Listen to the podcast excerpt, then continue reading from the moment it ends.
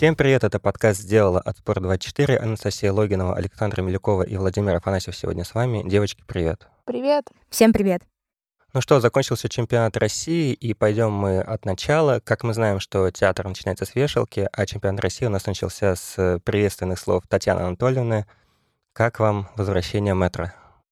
Я очень этого ждала, если честно. Татьяну Анатольевну мы не слышали уже два года. Два года же, правильно?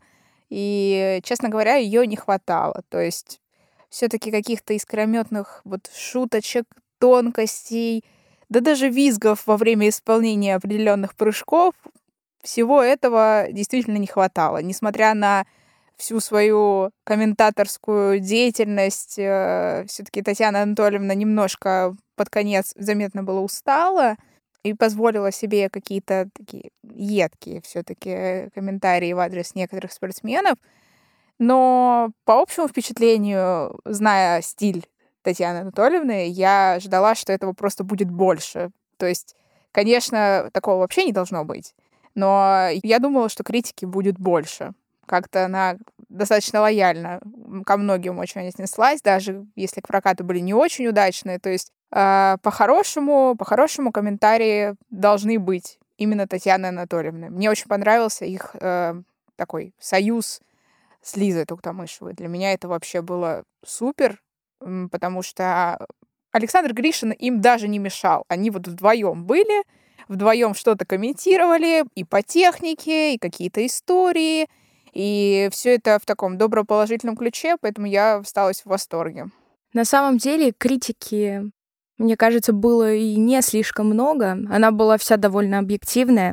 Особенно в два первых дня все-таки больше было комментариев именно по технической составляющей, по музыкальным каким-то аспектам, которые на самом деле многие комментаторы до сих пор опускали, игнорировали. И, что самое главное, абсолютно не раздражало вот это включение в прямом эфире Татьяны Анатольевны, когда был исполнен тот или иной элемент ультраси. Это было в тему, это было ярко и дерзко, как умеет лишь она.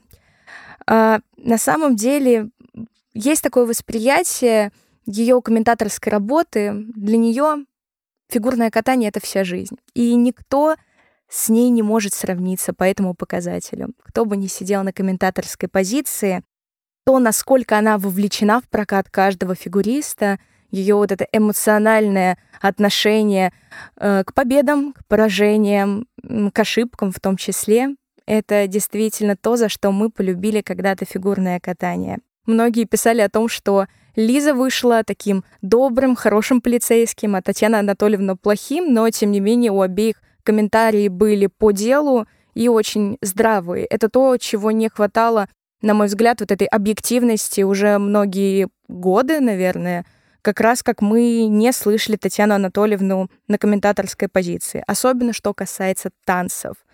А, Все-таки в, последние годы много говорится о том, что наши танцы не находятся в упадке, что на деле не совсем соответствует действительности. И Татьяна Анатольевна очень по полочкам разложила, ну, примерно каждый прокат. С ее комментариями было сложно поспорить с некоторыми. Можно, конечно, но, тем не менее, спасибо ей большое за отличную работу. Конечно, было много действительно э, едких комментариев, особенно в последний день, но все же и даже они так или иначе соответствовали действительности казалось то, что в первый день она так аккуратненько подходит, а ко второму третьему она уже разошлась. И вот далеко не всем понравилось, ну, Тарасова всегда была известна тем, что рубит правду матку, но есть же версия, что ее поэтому и убрали из эфира, вот сейчас ее вернули. И вот как вы думаете, есть версия, то, что то, что она сказала Майя, мы об этом говорим чуть позже, но все-таки сейчас это тоже затронем. Вот как вы считаете, повлияет ли это как-то на будущее Татьяны Анатольевны в комментаторском кресле? Или это все спустится на тормозах, и мы будем и дальше слушать Татьяну Анатольевну? Хотелось бы верить, что Татьяну Анатольевну из-за этого не, не отстранят снова, потому что хочется ее слышать в эфире, пока есть возможность. Я видела ее на ледниковом периоде, на съемках последних двух сезонов, и уже по ледниковому периоду, и не только по ледниковому, на самом деле, было видно, что все-таки Татьяне Анатольевне не очень позволяет здоровье. Потому что, да взять недавнее интервью Леониду Слуцкому, начала она очень бодро, начала очень так активно, и где-то к середине интервью и скорость просела, и как-то она начала немножко путаться. Видно было, что она уже чувствует себя не оптимально. Я боялась, что примерно что-то такое будет э, и на чемпионате России, раз уж ее заявили, но, видимо, Татьяна Анатольевна чувствует себя На хорошо. фигурном допинге. Татьяна Анатольевна чувствует себя заметно лучше, потому что все-таки немножко подустала она, наверное, к концу третьего дня. То есть э, к концу второго дня и к концу третьего было уже слышно по речи, но в общем и целом достаточно бодрячком, я бы сказала. Сложно оценивать действительно, сколько еще сможет а, Татьяна Анатольевна себе позволить путешествовать по стране а, с миссией комментаторства — но она легенда спорта, и поэтому это важно, пока есть такая возможность, ее действительно привлекать и, и прислушиваться к ее комментариям. Но вообще очень много внимания было уделено именно кейсу с Майей Хромых, а, в том числе, ну, наверное, из-за принадлежности определенному тренерскому штабу, это логично. Столько внимания именно этой персоне. Но ведь комментарии Татьяны Анатольевны, э, которые касались веса, они были направлены не только в сторону Майи, но и в сторону таких именитых спортсменов, как, например, Андрей Мазалев. И более того, комментарии о весе Андрея Мазалева, они упоминались на протяжении двух соревновательных дней, не только когда выступали мальчики. Так что в целом, наверное, такое большое внимание именно вот этому внешнему компоненту от нее это слишком, это не слишком этично. Но с другой стороны, все-таки фигурное катание — это настолько субъективный вид спорта, что в первую очередь глаз цепляется именно за внешний вид спортсмена, за его, скажем так, восприятие на льду, и в том числе вес, рост, вот эти все такие показатели, они влияют на это.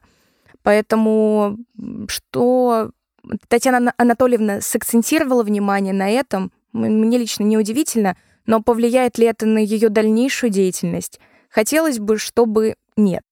Возможно, все равно будет проведена какая-то какая работа по типу э, высшее руководство попросит быть несколько сдержаннее, но мне кажется, она такая личность, и все равно она не сможет это сдерживать в себе потому что вот мы были свидетелями того, что первые два дня она пыталась быть более такой сдержанной, более оптимистичной, но потом все равно третьему дню все равно вернулась разошлась. к себе, да? Я, кстати, не поняла, что ей не понравилось в Мазалеве, потому что все-таки хорошо он откатал. То есть она начала про лишний вес, про легендарный плюс 8 говорить во время произвольной программы, когда, в принципе, он сделал все. То есть там не было каких-то ошибок, ну, слушай, там техника катания. после пересмотра на 15 баллов упала. Да. Но она упала, хорошо, она упала на 15 баллов, окей, это недокруты, да, возможно. Ну, Из-за есть... веса в том числе. Да ну не выглядит он так, что ему прям срочно, не знаю, сбрасывать нужно. В случае девочек, да, это было грубо, да, это было неэтично, неуместно, но, по крайней мере, это было оправдано в какой-то степени тем, что ну, у них не получались прыжки, они катали тяжело, то есть они падали, они ошибались, там во всем это было плохо. Мазалев откатал вполне прилично, нормально, причем тут вес вообще не ясно. Но несмотря на токсичность ее комментариев, она все-таки это говорила с какой-то благой миссией. Я помню, когда выступила Ксюша Гущина, тоже представительница штаба Давыденко, она снова вспомнила об Андрее Мазалеве и с такой какой-то внутренней обидой и надеждой выразила веру в то, что если Андрей похудеет там на 4 килограмма, она, по-моему, сделала акцент на эту цифру, то он запрыгает абсолютно все четверные, будет непобедим. Я к тому, что она все-таки это не для какого-то чисто негатива, упоминала, но хотела действительно... Она хочет, чтобы фигурное катание постоянно развивалось и прогрессировало. Начнем с танцев, и здесь у нас интрига сначала внезапно появилась, а потом также предсказуемо быстро исчезла. Победили Саша с Ваней, и которые, на удивление, не на удивление, но после своих прокатов они вышли и сказали, что как бы мы бы хотели получать больше. А, что это было?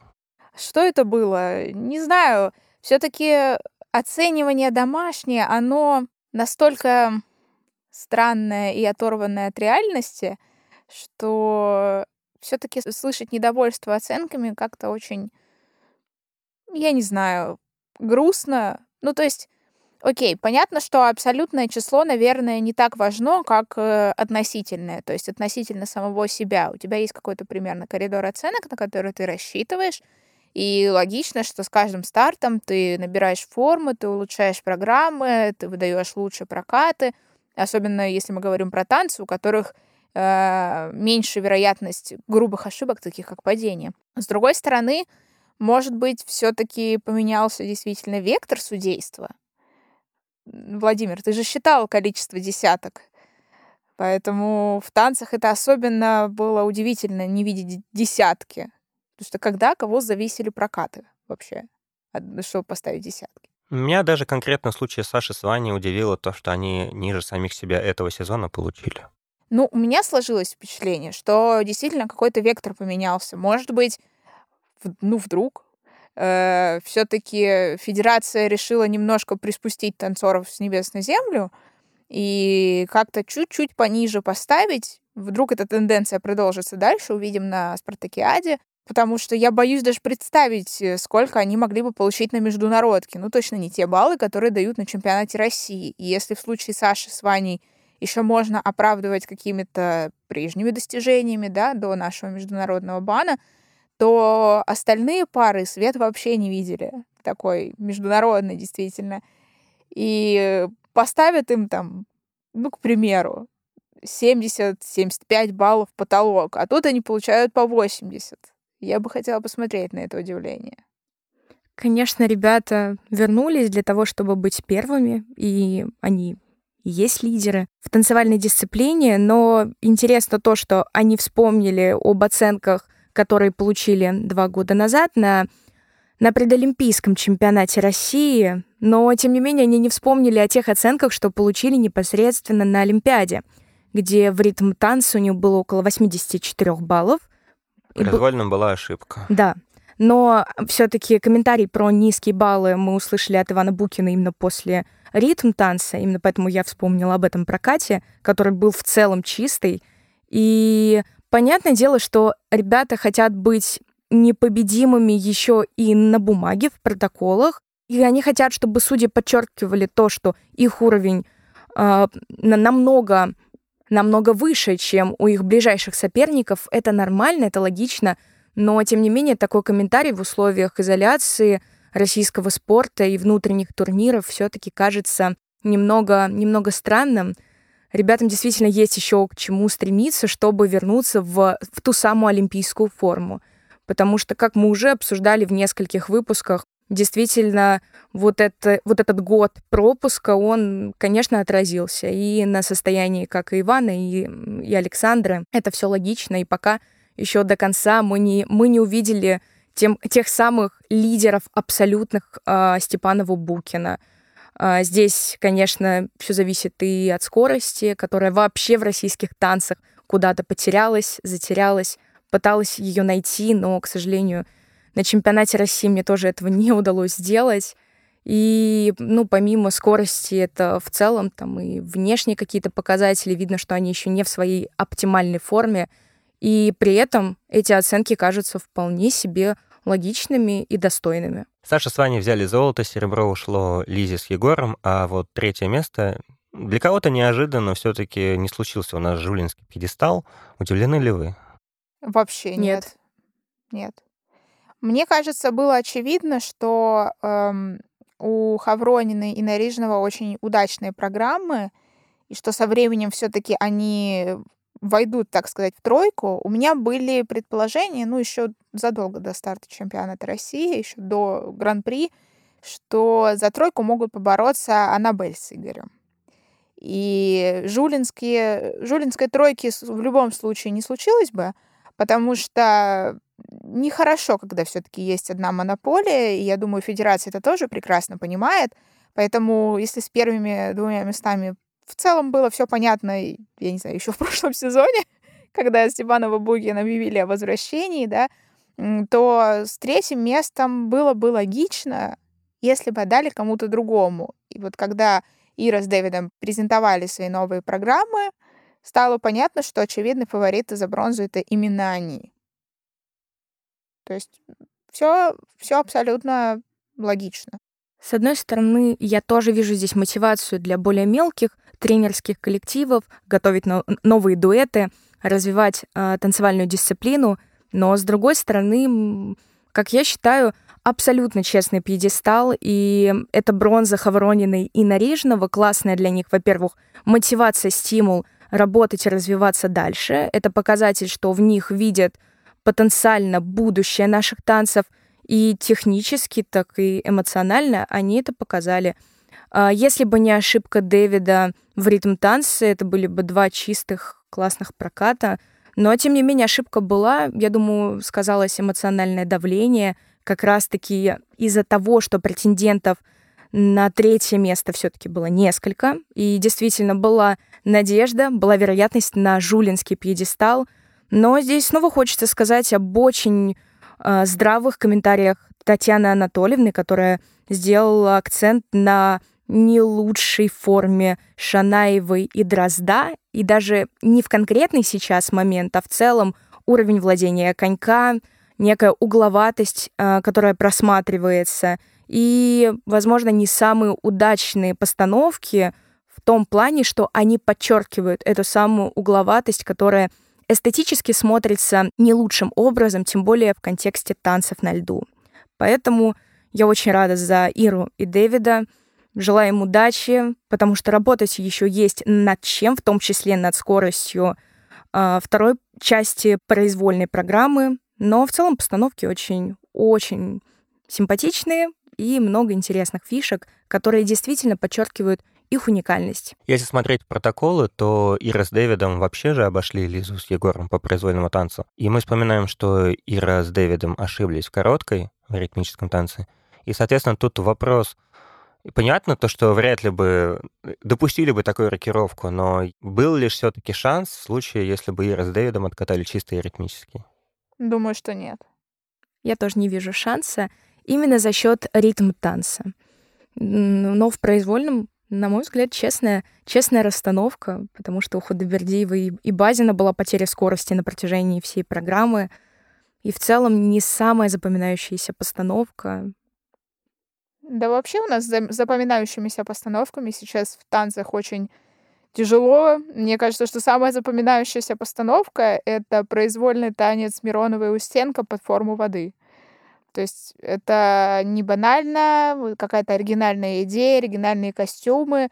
Им не хватает пока мастерства, чтобы презентовать ее на должном уровне и биться за медали. Но если у нас из топ-6 у шестых э, ребят как раз единственная запоминающаяся постановка. Ну подожди, наверное, Леонтьева Горелкина. Да. Хочу тоже Ой, об этом да, сказать. Я, забыла, я забыла. Хорошо. У пятой и шестой пары у нас запоминающиеся танцы, окей. Ну, тогда давайте об этом чуть-чуть поговорим. Миронова Устенко — это питерский дуэт, который, к сожалению, ну, если и будет идти к вершинам, то очень-очень долго. А вот Леонтьев Горелкин довольно так стремительно ворвались после юниорского сезона — и, соответственно, как мы с этого начали блог, что они даже неожиданно третьими стали в танцы, но их потом опустили, но тем не менее. И вот как вы считаете, долго ли, надолго ли они сейчас в элите, и когда нам ждать их рассвета, когда они действительно выйдут на передовые роли? Я думаю, что через пару лет, может быть. То есть сейчас э, их будут максимально близко подтягивать к пьедесталу, но в то же время им не дадут пока забраться в тройку, Другое дело, что после 26 года, возможно, Степанова и Букин уйдут, и тогда так сказать, место освободится, очередь сдвинется. А другое дело, как их будут развивать. То есть и штаб Жук и Свинина славится тем, что у них оригинальный подход к постановкам, они умеют классно выбирать идеи, классно ставить, и если они направят всю свою энергию на пару Леонтьева-Горелкин, я думаю, шансы прекрасные. Не знаю насчет первой пары, то есть есть ли у них возможность такая, но в тройке они точно будут. Но Леонтьева-Горелкин — это дуэт следующего олимпийского цикла, не этого.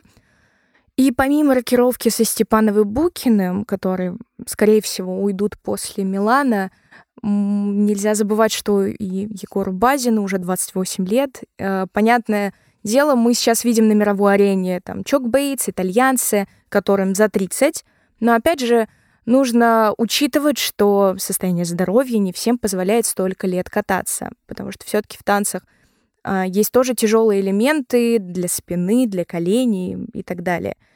А, поэтому я думаю, что в перспективе дуэт будет одним из наших лидеров.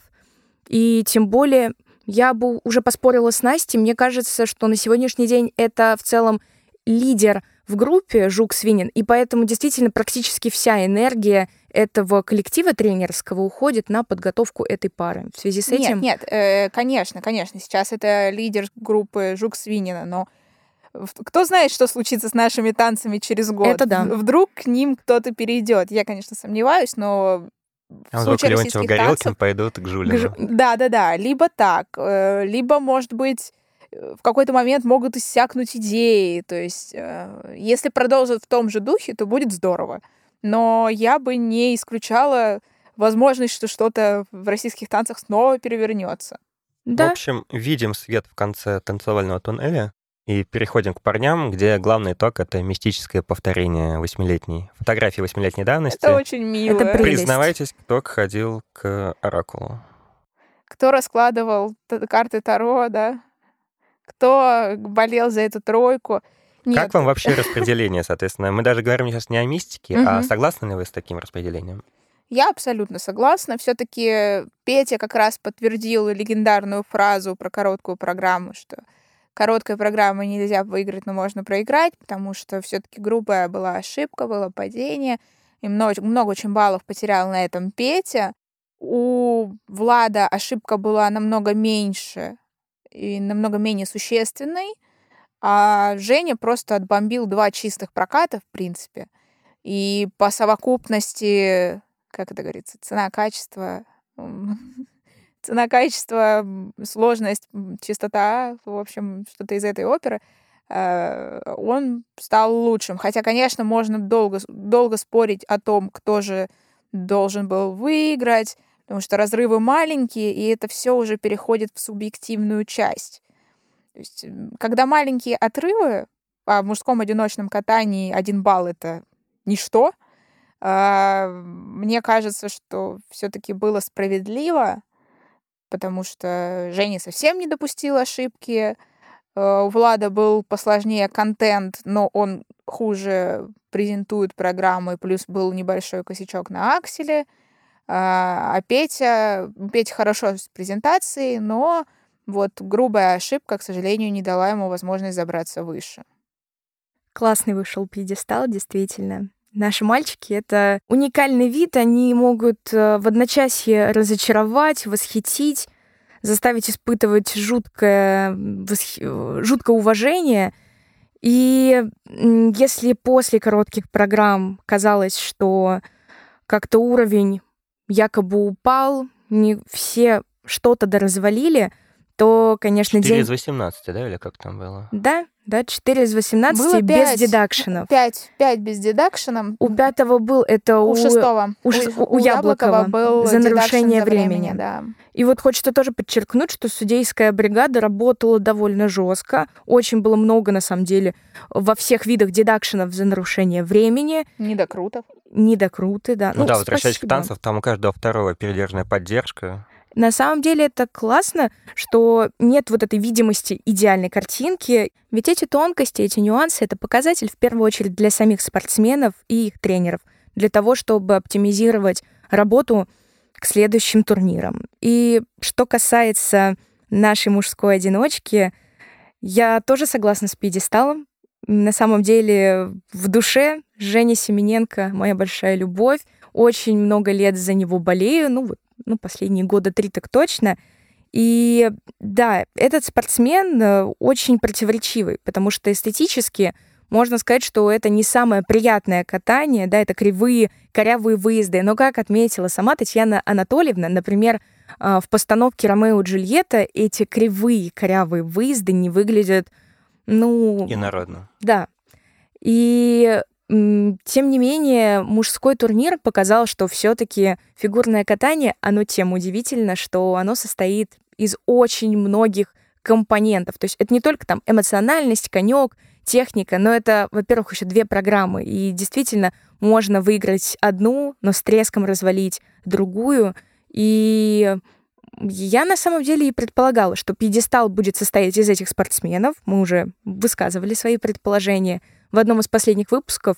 Но я до последнего не верила в Женю, но я очень рада, что он смог для себя завоевать второй титул. Мне кажется, это будет для него мотивацией развиваться. Что мне понравилось, это довольно объективная оценка его тренерской команды, его самого, что контент на сегодняшний день все-таки слабоватый для мужской одиночки по сравнению с его прямыми соперниками, тем же Гуменником и Дикиджи.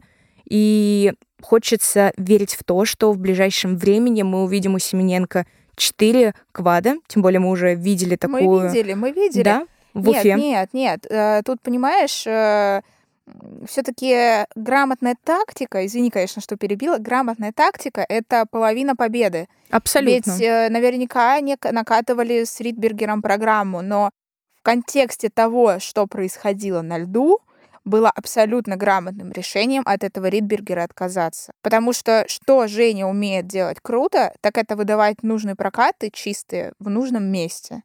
Вот этот характер бойца, который мы видим, который мы любим, на самом деле, по большей части, это и есть такой главный аргумент в пользу Жени. То есть презентация его классная, но вот немножко специфическая. Мгм. Технически э, прыжки у него не самые лучшие. То есть тот же Дикиджи, Гуменник, они прыгают потехничнее. Но вот этот характер — это очень достойное качество. И Женя доказал его за последний олимпийский цикл. Как мы помним, именно он первый из наших одиночников на Олимпиаде. Седьмой он занял место, если мне не изменяет память. И также именно он принес российской сборной три квоты, наконец, в мужском одиночном вместе с Михаилом Калидой. А, Поэтому Женя действительно а, доказывает место одного из лидеров сборной, и хочется надеяться, что в будущем мы увидим еще больше развития, эволюцию. А что касается верной тактики, действительно, это, наверное, один еще из главных нюансов фигурного катания. И мне кажется, вот про женскую одиночку мы тоже это затронем. Например, что касается а, проката Софьи Муравьевой, которая в итоге не пошла на два акселя. Продолжим с историей то, что три квоты мужской одиночке нам вернул и Женя Семененко, и Михаил Калида, и Марк Кондратюк. И переходим опять же к нашему далекому, уже кажется, все-таки последнему международному старту этой Олимпиады в Пекине, где участвовали от мужчин Женя Семененко, Марк Кондратюк и Андрей Мазалев. И вот два года спустя Женя Семененко взял два титула, а Марк и Андрей у нас сейчас в конце первой десятки. И вот у нас что, случилась смена поколений, или это именно у парней такой спад, и насколько он, и Слушай, это мужская одиночка. Ну, то есть, э, какие могут быть вопросы? Тут стабильность — это вообще что-то из разряда «Ого, так можно?» ну, Женя Семенко показывает, что можно. Женя Семененко показывает, что можно, да и Влад Дикиджи Казалось, в что этом, Марк может. тоже может, но вот мы сейчас видим, что видим. Я думаю, что это все все-таки То есть это не частично смена поколений? мотивации. Я думаю, что частично это потеря мотивации. Плюс у ребят сейчас много всяких активностей вне льда. И я не могу их за это пожурить. Это и в том числе и шоу какие-то. Все равно это как-то немножко, но отвлекает. Ну, кстати, извини. Плющенко некоторое время назад как раз-таки отметил то, что да, у ребят есть шоу, и мои тоже катаются в шоу, но мои не катали за две недели до чемпионата России в шоу. И видите, какой у них результат и какой у других результат. То есть это, наверное, как раз-таки намек на Женю Семененко и Марка Кондратюка. Возможно. А про девочек? никто- Соня не каталась у него. Соня не каталась? Ну, ладно. ну воз- возможно, вот знаешь, в новогодние праздники шоу это вполне себе окей, это правильно, это хорошо, пусть ребята работают. Но вот за две недели до чемпионата России, конечно, близко. Еще были Алена Косторная с Георгием Куницей, которые как раз-таки у Плющенко в шоу катались. Мне кажется, он как-то забыл про это. Ну, как бы они тоже круто откатали. Ну ладно, неважно, дело не в этом. Дело как раз-таки, о чем мы говорим, о том, то, что смена поколения мужской одиночки, она все-таки происходит, Или Марк и Андрей — это просто такой временный спад, и мы все равно их ждем в нашем топе. Но когда Мазалев был стабилен, и когда он был да. в топе, ну, он был в ну, топе хотя бы потому, что он поехал на Олимпиаду. Он поехал на Олимпиаду. Это был единственный какой-то его проблеск, потому что, по-моему, он весь сезон так себе катал, и вот собрался на чемпионат России, чемпионат Европы. Стабильность Я Андрей... бы еще хотела отметить Рому Савосина. Вот. Это был, были неплохие прокаты, да, с ошибками, к сожалению, что я бы очень хотела Рому видеть на пьедестале. И, к сожалению, он абсолютно заслуженно туда не попал, но, надеюсь, соберется на спартакиаду, потому что, потому что у него действительно одни из самых запоминающихся программ, и он их классно подает, он прям живет э, этой итальянщиной, ему она идет, и он в ней просто максимально органичен. То есть э, хочется видеть два чистых проката вот в рамках такого большого старта, как чемпионат России. Еще будет возможность у Ромы проявить себя на спартакиаде. Надеюсь, все сложится. Рома, если ты это слышишь, пожалуйста, пожалуйста, соберись.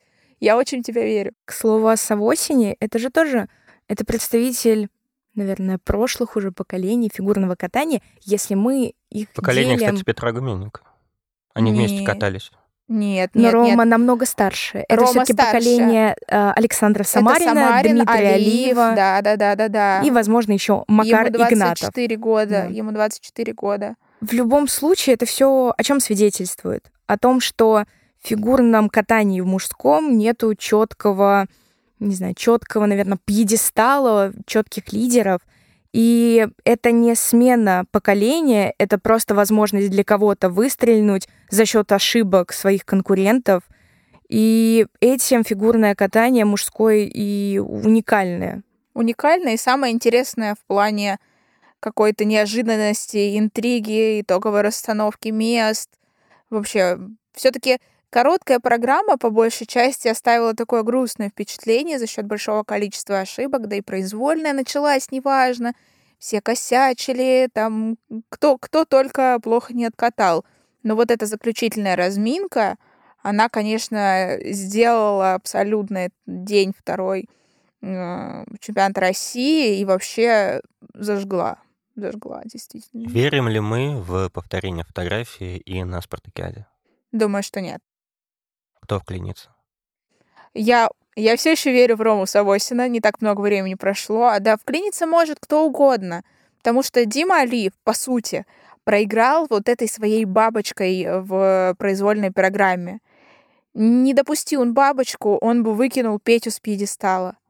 Там разница меньше 10 баллов, а бабочка ему как раз где-то 10-11 стоила. То есть э, кто только не может ворваться. Да хоть Данил Самсонов. Все зависит от ребят, все зависит от ребят, да и Марк может собраться, и Макар может не ошибиться, потому что он достаточно неплохо выкатал произвольную. Кстати, мы почему-то про него забыли, но он почти не умер во второй половине, почти до, дожил. То есть, да, конечно, с другими ребятами это не сравнится, но для своего постоянного такого умирания во второй половине он был очень даже бодреньким. Поэтому я верю и в Макара, и в Рому, и во всех наших ребят. Очень хочется красивой борьбы всегда. Все наши мальчики могут оказаться на да, пьедестале да. на спартакиаде, и мне кажется, все будет зависеть в первую очередь от их внутренней мотивации, от э, эмоционального настроя. Это тоже очень важно. Потому что я думаю, если ребята заходят например, на 4 четверных, они это выкатывают на тренировках. И здесь, конечно, эмоциональный фактор — это одно из важнейших, что на них как раз-таки и давит, и не позволяет им быть выше. Да, и очень хочется пожелать здоровья Лёше Ерохову, который да. так неудачно травмировался во время исполнения короткой программы. Хочется ему пожелать легкого восстановления и быстрого, чтобы к следующему сезону, я думаю, или вдруг в Спартакиаде Лёша был в хорошей форме и радовал нас своими прокатами. Желаем Лёше Ерохову скорейшего выздоровления, ждем возвращения и Артема Ковалева, И переходим к парам, где у нас Александр Галямов потихоньку превращается в Конора Макгрегора своего лучшего образца. То есть он устраивает трэш-ток, делает то, что хочет делать, а потом выходит на свою арену и оказывается лучшим среди остальных. Вот насколько это уместно в фигурном катании? И ждать ли нам теперь открытия телеграм-канала Димы Козловского, чтобы это было прям бам-бам-бам? Не знаю, я не жду открытия телеграм-канала Дмитрия Козловского, хотя подписалась бы на него одной из первых.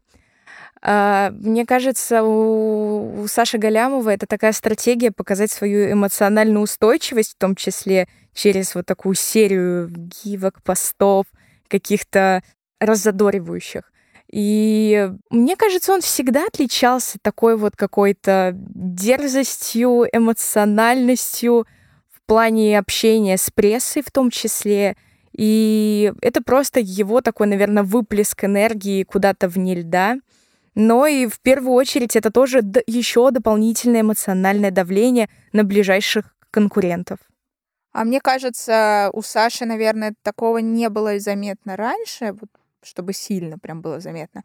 Но очевидно, что в этом сезоне он поменял какой-то вектор своего медиа-развития, то есть он связался с командой медиафутбола, да, начал вести личный телеграм-канал, какие-то еще активности у него точно были, и нам не хватает этого трэштока в парах. Все-таки, ну, один из лучших наших видов, а говорят про них мало. Надо поднимать активность, не все же Алене с Гошей э, отдуваться за медийность вида.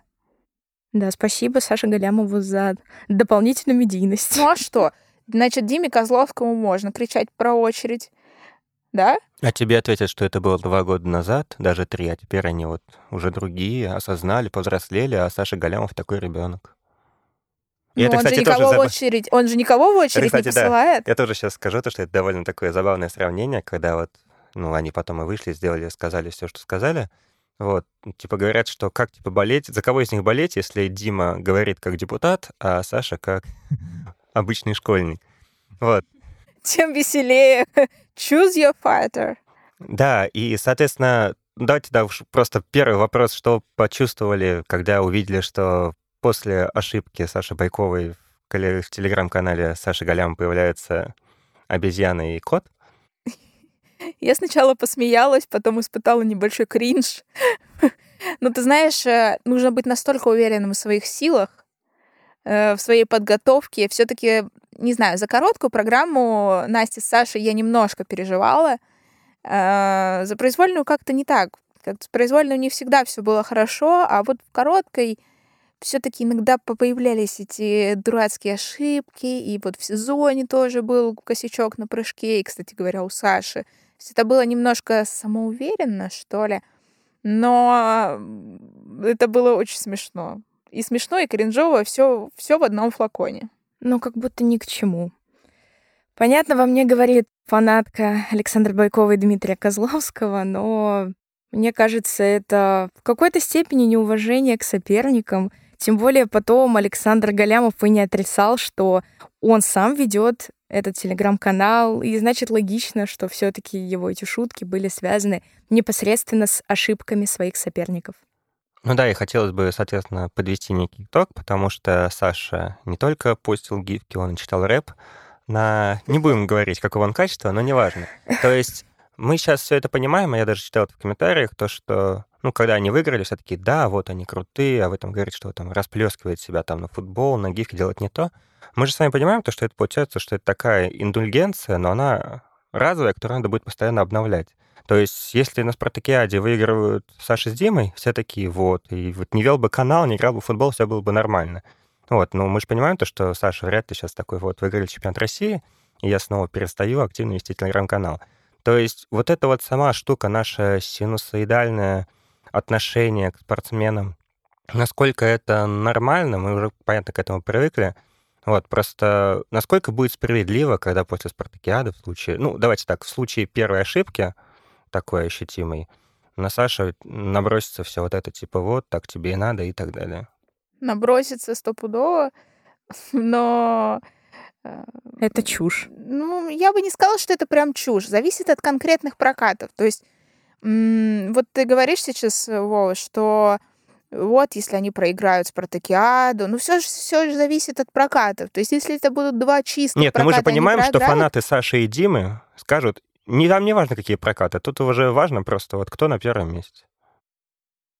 Ну, все-таки человеческий фактор. Я имею в виду, вот оценка за компоненты, это тоже с какой-то степени человеческий фактор. Какие-то плюсы, кому-то что-то моргнули, кому-то не моргнули. Я за трэш-ток. Я за трэш-ток, потому что все-таки не хватает Все-таки э, нам нужен парному- телеграм-канал от Димы, да, чтобы они тоже... Не, на самом деле... Нет, он там будет э, статьи, ре- речь свои репетировать. Нет, нет, не надо, Ну спасибо, пожалуйста. Я не вижу вообще никакой связи между а, телеграм-каналом или медийной активностью Галямова и, например, его проигрышем. А я фанатка а, Байкова и Козловского. Ну, то есть, мне кажется, это тупо соотносить а, какие-то провокации с тем, что что-то не получилось на льду. Лед скользкий, тем более Мишна Галямов уже сколько сезонов демонстрирует феноменальную стабильность. Ну, наверное, никто такую стабильность не показывал в ближайшие, в прошедшие лет 10. Прям вот настолько. Ну вот смотри, ты как представитель э, стана БК, Да. скажи, пожалуйста, вот по-твоему, каков процент людей, которые в случае ошибки Саши скажут, что это тебе из-за твоих провокаций сам виноват? Довольно ли он высок, или все-таки в вашем стане больше адекватных людей?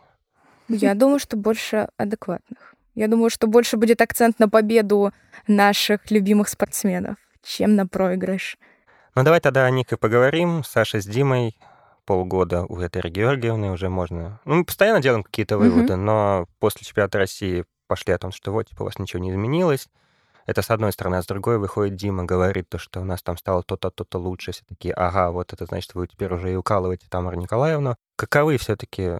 Ну, потому что, опять же, есть же версия, то, что это серебро, это на багаже Тамара Николаевна. Вот видишь ли ты что-то новое, или все-таки надо больше смотреть на них, и чтобы делать какие-то выводы?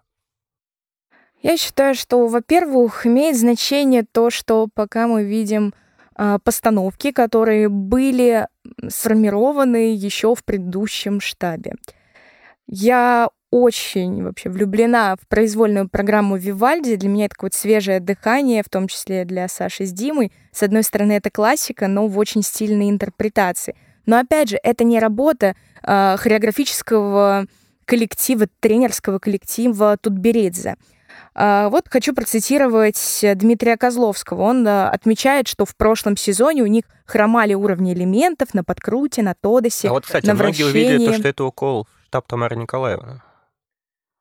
На мой Считываешь взгляд, ли ты его? нет. Я все равно вижу ту эмоциональную неустойчивость, которую они испытывали в предыдущем штабе, как основную причину перехода. В связи с этим а, здесь все без имен. Здесь без имен, здесь нету акцента на то, что эти ошибки у них были именно в предыдущем штабе. Они просто делают акцент, что именно в том году что-то не получалось на, на элементах. И то, что они решили сменить а, подход к тренировкам, это нормальная абсолютно история. То есть я не вижу на сегодняшний день каких-то абсолютных изменений в их катании, в их технической подготовке, хотя выпуск назад мы обсуждали, что изменилась техника выброса, флипа, и действительно, вот уже хочу, как говорится, не сглазить, мы не видели ни одной ошибки на выброс флип в этом сезоне. В том сезоне они были регулярные. И это тоже хороший показатель, что все-таки работа ведется. Зато начались косяки на Ридбергере, который в прошлом сезоне у них был стабилен. Я про сольный прыжок, не про выброс. В целом, смотрите, очень много ошибок на прыжковых, и это то, что мы видели, когда э, Тарасова-Морозов ушли к Тутберидзе несколько лет назад. Ну, нет, я сразу тебя хочу остановить, потому что э, после Пхенчхана у них было очень много ошибок на прыжках и на выбросах. Это не проблема перехода к Тутберидзе, это скорее проблема в целом, то, что они, как, ну ладно, они уже были взрослыми, что они начали приближаться к пенсионному, так сказать, возрасту, и у них вылезли ошибки, и нестабильность, и все такое. То есть это была не проблема перехода к, Ту- к Тутберидзе, а скорее в целом проблема пары. Просто эту, эту нестабильность не смогли а, исправить. Но, видимо, сейчас необходим акцент определенный на прыжковой подготовке спортсменов, в частности, Байкова и Козловского в штабе Тутберидзе, тем более в условиях, когда остальные спортсмены внедряют э, зубцовые прыжки старшие в свои программы, и тем самым они повышают базовую стоимость своей программы. Но я еще все равно вижу, конечно, оправдание и, и собственное успокоение вот в этих самых словах Димы о повышении уровня на элементах. Я думаю, сегодня сложно делать какие-то итоги о работе нового коллектива тренеров с Байковой и Козловским. И все-таки конечные итоги мы подведем уже после Спартакиады, после Кубка Первого канала. Они расставят все на свои места. Но я не вижу ухудшений. Я вижу, что ребята все равно эмоционально как будто чуть по наверное, чуть посвободнее будет правильное самое слово здесь. Но пока они снова проиграли эту дуэль Мишиной и Галямовым, мне было приятно увидеть, что, что после победы Мишины и Галямова они подошли к Тамаре Николаевне Москвиной и поздравили ее с победой ее учеников. На мой взгляд, это очень такой красивый жест. И правильный. Да? да. Ну, не вижу, в общем-то, а, никаких я укоров со стороны этой пары к своему бывшему коллективу тренеров. С серебром и золотом, будем справедливы, было еще все понятно до даже начала сезона, то есть мы все знали, кто будет в топ-2, а вот третья строчка у нас сложилась совершенно невероятная борьба, то есть сначала у нас порвался шнурок у Артема Грицаенко, потом мы видим четверную подкрутку, и после нее два заваленных выброса, потом Хабибульный Книжук ошибаются на каскаде, и в итоге бронза улетает Чекмаревой и Янченкову. Во-первых, сенсация ли это? Потому что, ну, мы вроде бы многие ставили на Хабибулина Книжака. И второе, то есть теперь у нас сейчас появился твердо третий номер, или борьба у нас... Ну, это будет такая долгая борьба, и вот опять же провокационный вопрос, но в связи с баном, в связи с тем, насколько у нас крутые две первые пары, ждать ли, что кто-то из этих потенциально третьих номеров решится на смену флага? В плане сенсации я бы не сказала, что это прям супер сенсация, потому что было очевидно, что за бронзу будет борьба, и причем борьба не на жизнь, а на смерть. И среди всех этих пар, которые действительно могли бы бороться, это и Лиза с Артемом, да, Сокина Грицаенко, и Чекмарева Янченков, и те же Хабибулина Книжук, и Артемьева Брюханов у всех у них есть какое-то вот, как, не знаю даже, как объяснить, свои преимущества у них есть. И в итоге выше оказались те, кто не допустил ошибок. То есть, что мне нравится в раскладе пар, это то, что все оказалось закономерно прокатом. То есть, да, мне было грустно из-за ошибок, но, по крайней мере, тут действительно все вышло справедливо, согласно каким-то ошибкам, недочетам, всему такому.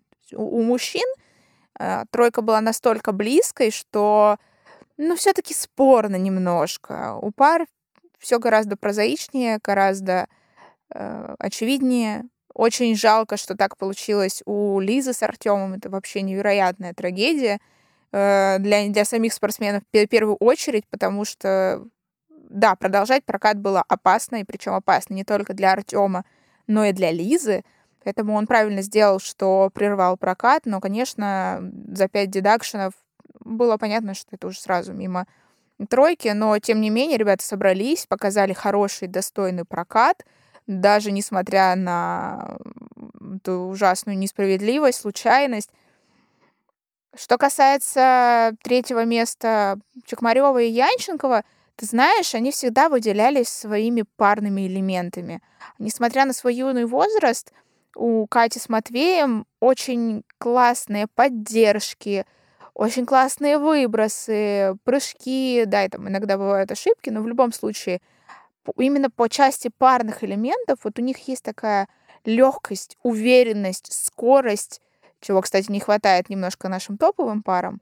И есть у меня ощущение, что, может быть, даже уже в следующем сезоне мы увидим рокировку кто-нибудь вы, вытеснит кого-нибудь из топ-2. Все-таки у ребят растут баллы, растет мастерство, они набираются опыта, Поэтому близко-близко. Нашим дуэтом лучшим нельзя уже ошибаться много. А флаг? А флаг, я думаю, что никого не отпустит. Ты же понимаешь, что два года с момента чемпионата России это уже мимо Милана. Это... Но все-таки все пары молодые, как бы. Да, все пары молодые. Я думаю, что просто если кто-нибудь бы хотел, они бы уже начали этим вопросом заниматься. Как Диана с Глебом, Дэвис Смолкин, как э, Софья Самоделкина, которую, надеюсь, все-таки отпустят в Казахстан. Э, окей, они молодые, но все равно, чем больше ты теряешь времени, тем хуже для тебя. А второй момент, я не уверена, что кто-то из них захочет идти на международный уровень. Я имею в виду с той точки зрения, что в России сейчас есть э, и позиции сборной, и какие-то коммерческие турниры, да, с призовыми. Не все морально готовы от этого отказаться, тренироваться за свой счет, да, ругаться с федерацией, чтобы их отпустили. Все равно, я думаю, многие верят в лучшее, что вот сейчас-сейчас и нас выпустят. Действительно, надежда — это ключевое слово для наших пар. Я вижу, что они все еще верят в то, что скоро они попадут на международную арену. И поэтому действительно не представляю какие-то переходы в ближайшее время. И переходим к девушкам. И давайте начнем, наверное, с конца пьедестала, но не с конца по важности, потому что это Камила Валиева. И у многих благодаря расследованию Димы Кузнецова появился вопрос тоже там с каскадом. Я знаю, что Саша специально пересмотрела несколько прокатов, и она сейчас по полочкам объяснит, что же там было. Итак, было проведено некое расследование. Уже интригует. Да. Было параллельно поставлено несколько прокатов. Это прокат в Казани, это прокат в Москве и непосредственно в Челябинске. Итак, у нас по расстановке элементов сначала идет аксель, все нормально, все выполняется, и по музыке все идет ровно. Это важно отметить, что никаких изменений в музыкальной нарезке за сезон не происходило. Далее у нас идет следующим элементом флип. И вот после флипа идет некоторое изменение непосредственно в короткой программе у Камилы в Челябинске. Она, скажем так, а, проезжает меньшее количество катка, немного спешит на шагах, на перебежках, и из-за этого она по музыке вступает в комбинированное вращение буквально там на пару секунд, но раньше. Из-за этого она раньше его завершает, и далее, когда она переходит к тому самому э, переходу к вращению, происходит то, что и стало причиной вообще всех пересуд это то, что она приземляет каскад якобы в первой половине программы. Действительно, по музыке, по макету этот каскад должен был быть приземлен очень четко в припев на те самые слова I see red. Но в случае с Челябинском она приземляет этот каскад до этого припева. Именно из-за этого по хронометражу, то, то есть здесь даже не нужен секундомер, а чисто по музыке, очевидно, что каскад, он приземляется на две как раз секунды раньше, а эти две секунды, они входят еще в первую половину программы. И в этом вся сложность нюансов короткой программе, что она, она короче по длительности, что логично, и из-за этого очень четко необходимо по макету, по постановке распределить элементы, чтобы каскад он вошел во вторую половину и попал на надбавку. То есть Камиле добавили баллов несправедливо. Ну, смотрите, мы же увидели сразу, что табло показало 10,1 за каскад to Loop. Именно из-за этого ее техническая стоимость сначала она высветилась меньше, чем у Аделии Петросян. Именно поэтому так долго потом судьи еще подводили итоги. Видимо, пытались понять все-таки, попадает ли каскад на вторую половину. Я думаю, да, что решили сделать бонус в пользу спортсменки. Тем более это все-таки такой случай, во взрослых, мне кажется, это прецедент. Я ну, не подожди, помню такого. помнишь, был, когда Софья Титова же, да? Во взрослых. Ну, сам факт того, то, что вот у нас был довольно громкий скандал именно с секундами. Да, было. Вот, и опять же, штаб Тутберидзе. Хотя, опять же, штаб Тутберидзе у нас в этом году уже отличился секвенциями. Конечно. Вот. Были уже такие ошибки. Да, в общем, э, грубо говоря, у Камилы должно было быть меньше в короткой программе. Да, на один, на один А с можно с вами балл. поспорить, ребят? Конечно. Можно, можно. Мне не нравится эм, такая логика сравнивания по музыке, потому что смотрят время не по музыке, смотрят время по движению абсолютному. Это первое. Второе, что да, может быть, она чуть-чуть поторопилась, но все равно это могло войти именно в качестве второй половины. То есть мне кажется, что все-таки было на таком на пограничном состоянии, и всё- да, засчитали в пользу. Это, как знаете, недокруты как бы в пользу спортсмена или все-таки не в пользу спортсмена. Но по музыке просто неправильно считать. Это вот я пойду форточку открою, потому что душно стало очень э, здесь, в этой студии сейчас, но э, технически отсчитывают от первого движения. Согласна с тобой, но я, я привела это сравнение с музыкой, потому что это наиболее очевидно для, вот, для обывателя. Да даже для Для сравнения. болельщика. То есть Какая разница? Ты Ну, то есть- включаешь параллельно три Нет, проката, и нет. ты видишь, что там каскад у тебя в Icy Red, а здесь он у тебя раньше, чем начинается Да Icy Red. А первое разница? движение, это уже говорит о том, что у тебя сбой временной случился. Ну хорошо, временной сбой, окей, я не спорю в том, что Камила пошла на каскад раньше, но это не значит железно, что он не во второй половине. То есть э, у нас же не отсечено вот Icy Red — это четко вторая половина. Все-таки чаще всего, когда ставят каскады во вторую половину, чуть-чуть есть небольшой запас. Ну вот типа Ну, 5 Саша же объяснила, что Камила стала торопиться. Хорошо, Эти Пять две секунд. секунды. Хорошо, если, если э, каскад стоит на 1.25 и на 2 секунды она поторопилась, то это 1.23, и это все равно вторая половина. Тут логика немножко нарушена. Но у Камилы он не стоял, насколько я поняла, вот как раз по секундомеру, у нее стоял каскад на 1.23. То есть, получается, она приземлила на 1.21. Ну вот, ну и погрешность, которая А вот тут была в пользу вопрос, спортсмена. Да, а тут вот вопрос, что значит э, элемент исполнен во второй половине? Это когда элемент начат во второй половине или когда он закончен во Ну вот, видимо, половине? все открывали регламенты, и поэтому Скорее решили всего, на первый да, раз да, да, да, да. Хотелось бы Вся перечитать это в этом. правилах, потому что все-таки вопрос э, действительно хороший, ведь каскады, они, ну, на фоне остальных всех элементов, они все-таки подлиннее по времени. И что вот это означает? В общем, простите, дорогие слушатели, мы вас еще больше запутали, но Мы запутались сами и запутали слушателей. Это прекрасно. тем не менее в короткой программе Камила стала первой, в произвольной. Мы чуть позже поговорим, что случилось с другими фигуристками, но конкретно с Камилой она пошла на четвертый тулуп, он не получился, потом был каскад флип тулуп 3-2, в конце был тройной тулуп сольный, и вот это вот облегчение контента, которое произошло, как считаете, это было запланировано? Или Камила уже после падения столпа поняла то, что она уже не выкатает свой сложный контент и упадет еще ниже? Это запланировано. Я вижу в этом практически макет Казани. А, Понятно, была решена проблема с секвенциями, за счет чего Камила вообще вылетела с пьедестала в Казани. Но вот этот а, тулуп в конце, это, к сожалению, связано с тем, что все же сейчас у Камилы не оптимальная именно форма выносливости, и она сама это, она подтвердила эти догадки на пресс-конференции, когда признала, что именно сейчас она испытывает сложности там, с весом, с ростом и со своим восприятием на льду.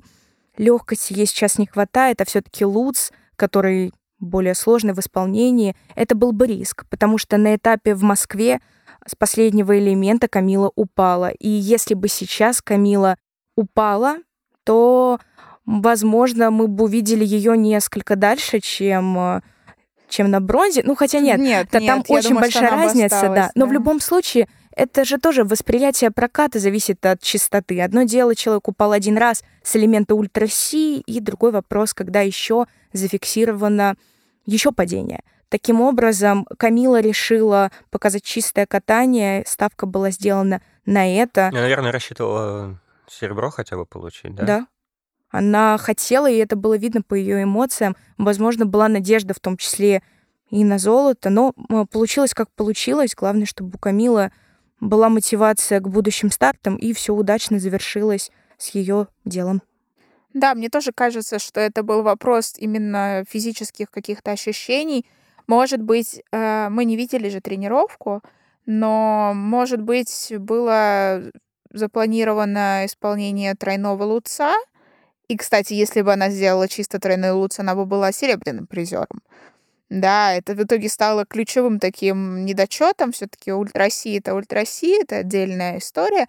А вот э, сольный тулуп, ну, у нас исполняют единицы, если так можно сказать. С другой стороны, хорошо, что она действительно не допустила падения. Вот это как раз-таки та самая тактика, о которой я говорила во время обсуждения Жени Семененко, ведь э, грамотная тактика действительно это половина работы, половина дела твоего. В общем и целом, я бы сказала, что, наверное, прокаты Камилы можно занести в актив. Видно, что ей тяжело, видно, что работа ведется, потому что, по крайней мере, короткую она стала уже катать легче, она более накатанная, и по сезону динамика положительная, это главное. Это главное. Небольшой все-таки грустный вопрос в конце. Как мы знаем, до 12 февраля 2024 года спортивный арбитражный суд все-таки огласит свое решение. И вот все-таки как вы принимаете тот факт, что, возможно, старт в Челябинске — это последний раз, когда мы видели Камилу на соревновательном льду? У меня есть все-таки ощущение, если делать ставки, то, скорее всего, Камиле, во-первых, не дадут больше, чем два года, во-вторых, может быть, даже скостят до года, и в этом случае, я думаю, будет еще возможность наблюдать Камилу на соревновательном льду да, и хочется в это верить, как раз она, может быть, преодолеет все вот трудности с пубертатом, с весом и придет в такой какой-то оптимальный баланс по форме. Но с другой стороны, э, есть у меня ощущение, что могут ей впаять дисквалификацию задним числом. То есть с момента сдачи пробы просто обнулить часть соревнований, а что будет означать э, только одно — Э, фактически от соревнований она не отстранится в будущем. То есть что я имею в виду? По кодексу ВАДА у нас э, майнером максимум два года, и это прописано довольно-таки жесткой формулировкой. Ну слушай, ну смотри, Камилу, э, мы сейчас уже уходим в дебри, но все-таки, если, не дай бог, на Камиле все-таки любую дисквалификацию он дают, лишают титулов. Соответственно, Камила взрослом, на взрослом уровне, грубо говоря, никто. Да. И вот какая у нее будет мотивация продолжать? Такая мотивация, чтобы завоевать то, что у нее отобрали. То есть ты считаешь, то, что Камила в любом случае, независимо от решения, будет продолжать катать? А как же инсайды то, что у Камилы сейчас проблемы с мотивацией? Я думаю, что проблемы с мотивацией связаны с двумя вещами. Во-первых, э, все-таки нависшим расследованием, да, то есть э, жить в неизвестности, не зная, это последний, может быть, это все-таки последний старт. Но ты а же может... сейчас говоришь, что она в любом случае будет катать. Ну, это через... Может быть, это сейчас, может быть, это через время. То есть, смотри, а, идея какая? Вот ты живешь, тренируешься, но ты не знаешь, а, когда тебе э, скажут решение. Ты не знаешь, ну, сейчас хорошо мы это знаем уже, а, примерно. Э, ты не знаешь, какое решение примут арбитры. Э, если оно будет не в твою пользу, то насколько не в твою пользу? С какого момента будет отсчитываться дисквалификация? Это очень много таких неизвестных, плюс международный бан. Да, это все не очень такая здоровая атмосфера. Когда будет конкретика, я думаю, что у Камилы будет мотивации побольше, потому что если все-таки дисквалификация будет задним числом и медали обнулятся, да, те, которые она уже завоевала, наоборот, будет мотивация доказать всем, что это была случайность, что это была ошибка, что она такая же сильная, да, что она не однодневка, и что но она, она может сейчас это что-то доказывает завоевать. эти два сезона, это и доказывает. Как да, бы. но если дисквалификация все-таки будет от момента пробы, если у нее все эти медали аннулируют, то ей придется, по сути, это заново доказывать. И это новый такой вызов. Новый вызов. На который она пойдет? Я не могу, я не Камила, я не могу говорить там четко за нее, что да, точно она пойдет, но есть у меня ощущение, что Камила хочет бороться и хочет все-таки попробовать покататься дольше. Ну, опять же, если сравнивать с э, Александрой Трусовой, с Анной Щербаковой, осо- особенности, в особенности с Трусовой, да, э, у меня было тоже такое ощущение от них, что это вот прям от нее точнее, э, что это прям спортсменка-спортсменка, вот она будет катать до последнего. Но у них мотивация пропала, и это можно, в принципе, понять. Э, то есть э, нет международных соревнований, есть уже определенные достижения. Да, не идеальные, да, вот именно титулов титулов у Саши нет, ну, кроме того самого чемпионата России. И возможности завоевать эти титулы у нее тоже нет. Поэтому закономерно, что она не стала убиваться, что она больше сфокусировалась на работе в шоу. С этим все понятно. У Камилы, если вдруг чего-то обнулят, не останется ничего. То есть ей будет за что бороться. И я думаю, что это может стать ключевым фактором.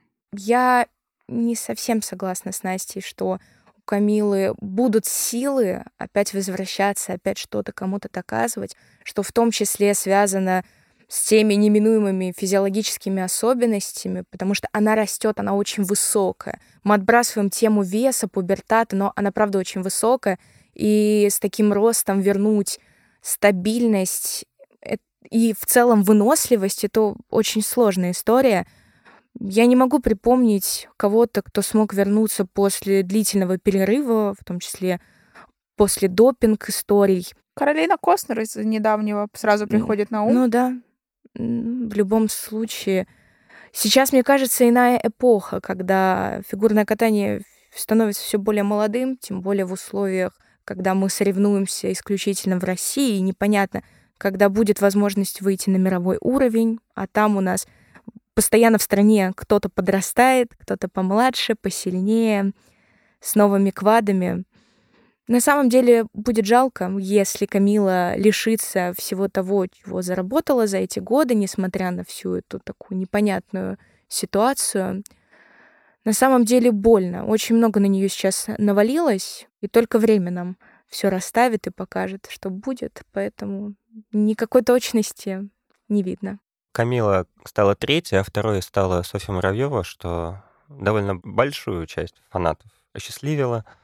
А, два тройных акселя, с одной стороны, но с другой то самое падение на дорожке, которое ну, тоже при подсчетах лишило ее золота. Соответственно, во-первых, мы поздравляем Софью с первой серьезной такой медалью во взрослой карьере. И второе, видим ли мы в будущем планы усложняться, и стоит ли ей это делать, опять же, потому что вот она сама себе доказала то, что она делает два трикселя, и это, в принципе, хватает для пьедестала. Я думаю, что будет, потому что э, Евгений Плющенко, он же главный тренер э, Академии Ангелы Плющенко, э, опубликовал в соцсетях пост с поздравлением Сони, и в числе там, других эпитетов было сказано, что вот будем работать над вторым тройным акселем, над четверным сальховым. Тем более, что эта работа уже была проведена, какая часть ее прежде. Жаль, что случилось такое нелепое падение в короткой программе на дорожке шагов, но очень хороший показ показала Соня. Я думаю, что второй тройной аксель мы уже увидим на Спартакиаде в произвольной. А дальше посмотрим. Дальше посмотрим, но мне кажется, что Четверной Сальхов вполне реален. Но это тоже говорит в Евгении Викторовиче амбиции. Пока, насколько я помню, у Сони не удавалось чисто приземлить четверной Сальхов, когда она была в том числе помоложе, а мы все таки держим в голове, что это имеет значение, и с каждым годом вот эта стабильность э, в квадах, она все таки уходит. И, наверное, тяжелее его будет ей восстановить сейчас. Я считаю, что нужно делать акцент все-таки на стабилизацию Трикселя, тем более он у нее был шикарно, шикарно стабильный в том сезоне. И это действительно такой ее ключевой инструмент для того, чтобы удерживать ну, лидерство одной из первых мест в нашей стране. Она уникальная в плане наследия Косторной, как это любят все говорить. Действительно очень красивый конек и из молодых девочек, ну, из более-менее молодых, это все-таки такой показатель. Она, она молодец, у нее есть свой стиль. На мой взгляд, можно его как-то все равно разнообразить в будущем для того, чтобы ее постановки становились более запоминающимися. Но Соня отлично чувствует музыку. Это большой дар. И хочется пожелать ей удачи, эмоциональной в том числе стабильности, потому что этим тоже можно объяснить какие-то вот эти неудачи, в том числе и нелепое падение на дорожке шагов. В любом случае посмотрим, что в будущем выберет Евгений Викторович и Соня. Возможно, действительно будет усложнение или поход за стабильностью. И переходим к новой чемпионке России, которая стала Аделия Петросян. Наверное, предсказуемо для многих. Отметим, что она единственная, кто приземлила четырные прыжки на этом турнире вместе с Дарьей Садковой. Вот, но время Даши еще придет, а время Адели все-таки уже идет. И как вам такой лидер в нашей женской одиночке? Мне грустно. Я просто не фанат Адели Петросян. А, если сравнивать ее и Софью Акатьеву в лучшей форме, я бы, наверное, выбрала Соню. Потому что у нее как-то не знаю, с передачей образов, что ли, получше было, или со скольжением. Вот как-то впечатление общее от Sony лично у меня было поприятнее в плане каком-то, какой-то, может быть, атмосферы даже. А может быть, она просто музыку слышит получше, потому что Аделя молодец. Э, она на этом турнире абсолютно заслуженная чемпионка. С этим спорить не хочется — но все-таки бонусов, как и многим прежде, ей выдали прилично. Да, к чемпионату России стала короткая программа выглядеть поувереннее, и в часть акцентов Аделия все-таки попала.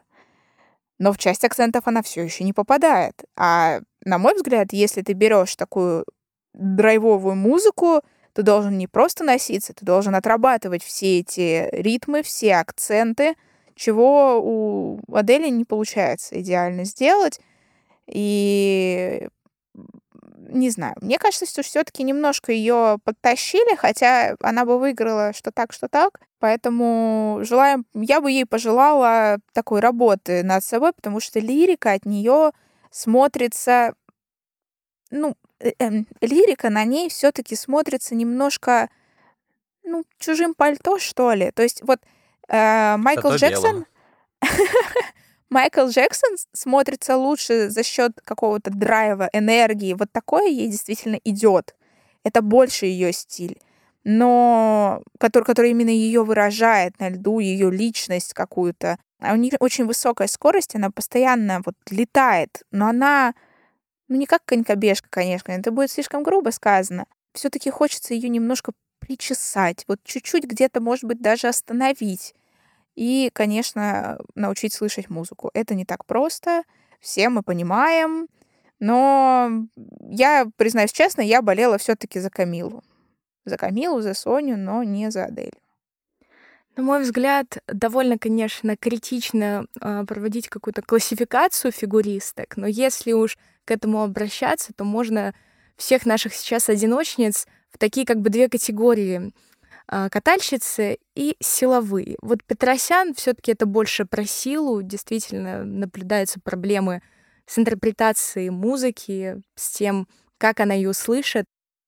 Но, тем не менее, она справляется с такими задачами, как э, исполнение сложных элементов, хотя тоже с к этому есть вопросы из-за низкой высоты прыжка, например, но при этом феноменальной крутки, которой она и компенсирует и позволяет э, выполнять ультра-си. И скорость. На мой взгляд, она у нее сейчас, наверное, может э, где-то посоревноваться с ней, ну, немножко, Еметова, но опять же, что Еметова, что э, Петросян, все равно для меня это пока больше юниорское катание, именно по воплощению образов — в связи с тем, на сегодняшний день я не вижу четкого лидера в нашей сборной, но по результатам этого чемпионата России Аделия... Да и, наверное, и первой половины сезона, в принципе, Аделия лидер. Да, Аделия лидер, и это вполне заслуженно, то есть здесь никаких заговоров искать не нужно. Она молодец, она справилась со своей задачей, но, конечно, для того, чтобы стать уникальной фигуристкой. Для этого нужно провести еще, еще огромную работу. И, наверное, вот это ее восприятие как фигуристки бывшей юниорки, оно в том числе связано ну, вот с тем, что она такая вот маленькая, хрупкая. Именно поэтому на ней вот эти лирические образы кажутся как чужое пальто. Но я думаю, что это просто, опять же, ее особенность, в том числе генетическая, физиологическая, она не будет намного выше, и поэтому ей нужно действительно, ну, иначе как-то подходить к интерпретации музыки, образов. И только в таком случае она сможет стать однажды легендой, либо не сможет стать. Здесь уже время все расставит. Чтобы чуть-чуть разбавить вашу вкусовщину, давайте все-таки, ну, если кто-то из фанатов Адели все еще дослушал до этого момента и искренне не понимает, почему нам такое не нравится, просто давайте откроем протоколы всей этой первой части сезона, и мы видим то, что компоненты Адели Петросян, они либо выше, либо почти такие же, как у Сони Муравьевой. И, соответственно, у Адели сейчас вторая, третья по компонентности фигуристка в стране выше, чем Ксюша это, это так и не должно быть. Выше, чем так Ксюша не должно Синицына быть. выше, чем Аня Фролова. И, соответственно, мы чуть-чуть даже приходим к показательным. 16-летняя, да? Да, 16-летняя 16-летняя Аделия Аделия. Петросян закрывает гала-вечер чемпионата России под песню о несчастной и неразделенной любви. Да, как э, процитируя шутку в соцсетях, твое лицо, когда ты вспоминаешь, кого там так еще ни разу не любила, где успела забыть гордость и узнать, что такое нежность.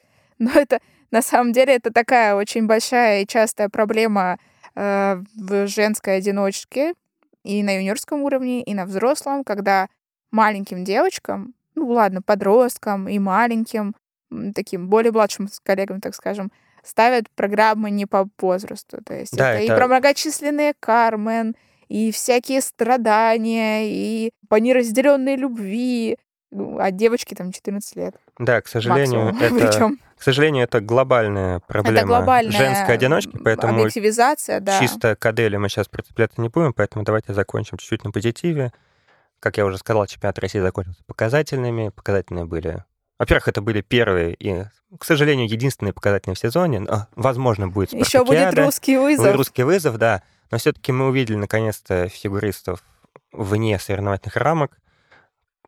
Камила Валиева второй год подряд. Да и вообще у Камилы Валиевой, мне кажется, офигенные показательные. Или мне кажется? Слушай, а мне кажется, что Валиева очень чувствует тренды.